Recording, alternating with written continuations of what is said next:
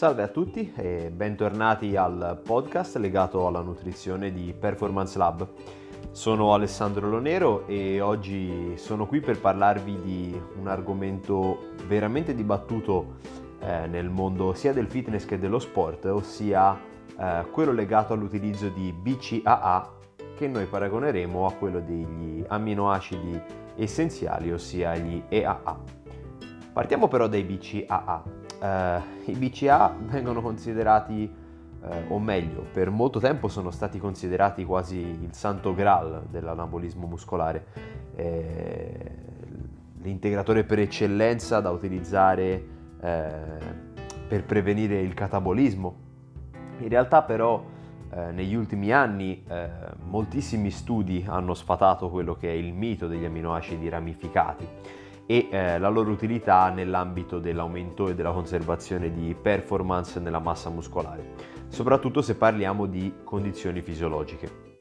Così come per gli integratori di whey protein, eh, gli studi che ne mostrano l'efficacia molto spesso eh, hanno compreso gruppi di controllo in cui mh, si aveva un'alimentazione incontrollata o, o, oppure dove le quote proteiche stimate erano veramente basse. Di conseguenza eh, l'eventuale beneficio si doveva riscontrare più all'aumento in generale della quota proteica rispetto a quello che sono le reali proprietà intrinseche dei BCAA.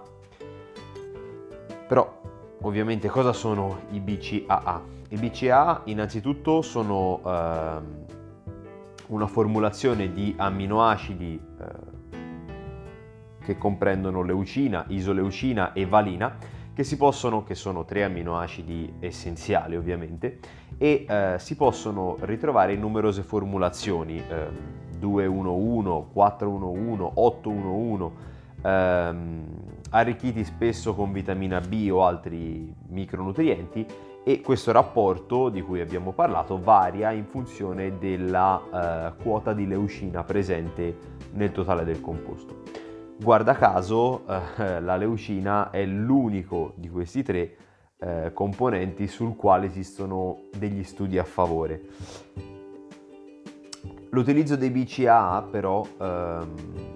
è stato dimostrato sempre da, da, da molti studi che potrebbe avere senso in fasi di digiuno prolungato o per esempio negli sforzi di ultra, di ultra endurance o per preservare in parte l'atleta dal catabolismo proteico in atto, soprattutto se stiamo parlando appunto di eh, questo tipo di situazioni oppure magari una dieta fortemente, fortemente ipocalorica. Quindi eh, i BCA possono essere un alleato anche del nostro sportivo, però chiaramente le situazioni in cui si sono dimostrati utili sono veramente, veramente ridotte. Parliamo invece degli EAA, ossia eh, dei composti eh, i quali sono eh, formati da tutto lo spettro degli amminoacidi essenziali, ossia tutti gli amminoacidi che il nostro organismo non è in grado di sintetizzare autonomamente. Eh, precisamente il nostro organismo non è in grado di sintetizzarne la catena carboniosa e che pertanto noi siamo obbligati ad assumere attraverso l'alimentazione. Vi sono poi una categoria diciamo a parte che sono gli amminoacidi semi-essenziali, ossia quelli che l'organismo può sintetizzare in modo autonomo a patto che eh, si forniscono ad esso quantità di amminoacidi essenziali sufficienti.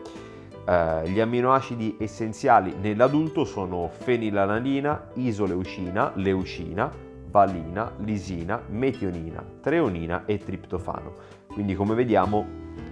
eh, ne fanno parte ovviamente i BCAA, però eh, il numero è maggiore, sono, questi sono 8,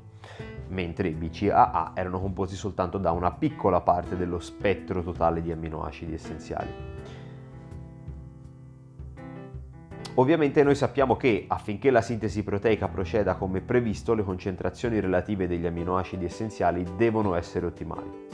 Se anche solo uno di questi, e qui eh, ovviamente entra in gioco il confronto con i BCAA, quindi se anche soltanto uno di questi amminoacidi essenziali, detto limitante, è carente, si avrà una sintesi proteica o inefficace nel peggiore dei casi o comunque eh, molto meno efficiente rispetto alle potenzialità del nostro organismo. Le funzioni principali degli aminoacidi essenziali, senza entrare eh, troppo nel dettaglio, comunque sono molteplici. Innanzitutto migliorare l'apporto di ossigeno ai muscoli, regolare il ritmo sonno-veglia, sintetizzare gli ormoni e, mm, ultimo ma non ultimo, stimolare una sintesi proteica muscolare efficiente, quindi hanno effetto anabolico e anticatabolico. Come detto, eh, la carenza di ognuno di questi amminoacidi essenziali comporta una sintesi proteica inefficace o incompleta. Eh, una carenza prolungata di questi 8 amminoacidi, di uno di questi 8 amminoacidi essenziali, può comportare però il, presen- il presentarsi di diversi disturbi che soprattutto nei vegetariani e nei vegani possono eh, sfociare in patologie più o meno gravi. Eh, prendiamo ovviamente un, un paio di esempi. Eh, un deficit di triptofano può portare ad insonnia, una mancanza di treonina può portare a problemi cutanei e debolezza in generale, eh, la carenza di lesina può portare a, eh, ad anemia, a perdita di capelli, inappetenza e nei casi più gravi addirittura la pellagra, eh, che è ovviamente una malattia mh, abbastanza grave, eh, così come può portare a dermatiti o demenza. Quindi eh,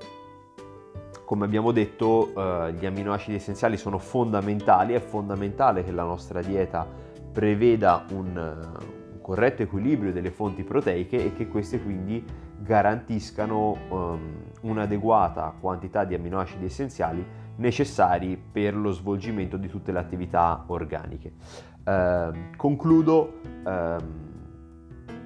con, eh, con, lo svelare quello che è una, un piccolo mistero, tante volte, o com- quantomeno un dubbio, eh, ossia quello legato alla possibilità da parte dei vegani di eh, assumere un quantitativo proteico adeguato e soprattutto in ottica di eh, soddisfare il, la richiesta di amminoacidi essenziali. Ovviamente la risposta è sì, è possibile eh, perché chiaramente andando a combinare le varie fonti proteiche è possibile raggiungere un equilibrio da questo punto di vista. Eh, chiaramente risulta molto più difficile, soprattutto per gli atleti eh, che possono necessitare di un, eh, di un valore, di, di, una quantità molto maggiore rispetto magari a una persona sedentaria ed è per questo che eh, spesso ehm, i, gli atleti professionisti vegani chiaramente devono ricorrere alla supplementazione di aminoacidi essenziali, quindi in forma di EAA, eh, piuttosto che di eh, proteine in polvere, chiaramente sempre di origine eh, vegetale. Um, a dire la verità però questo non è molto diverso da, uh, dalla situazione di moltissimi atleti professionisti e non, uh,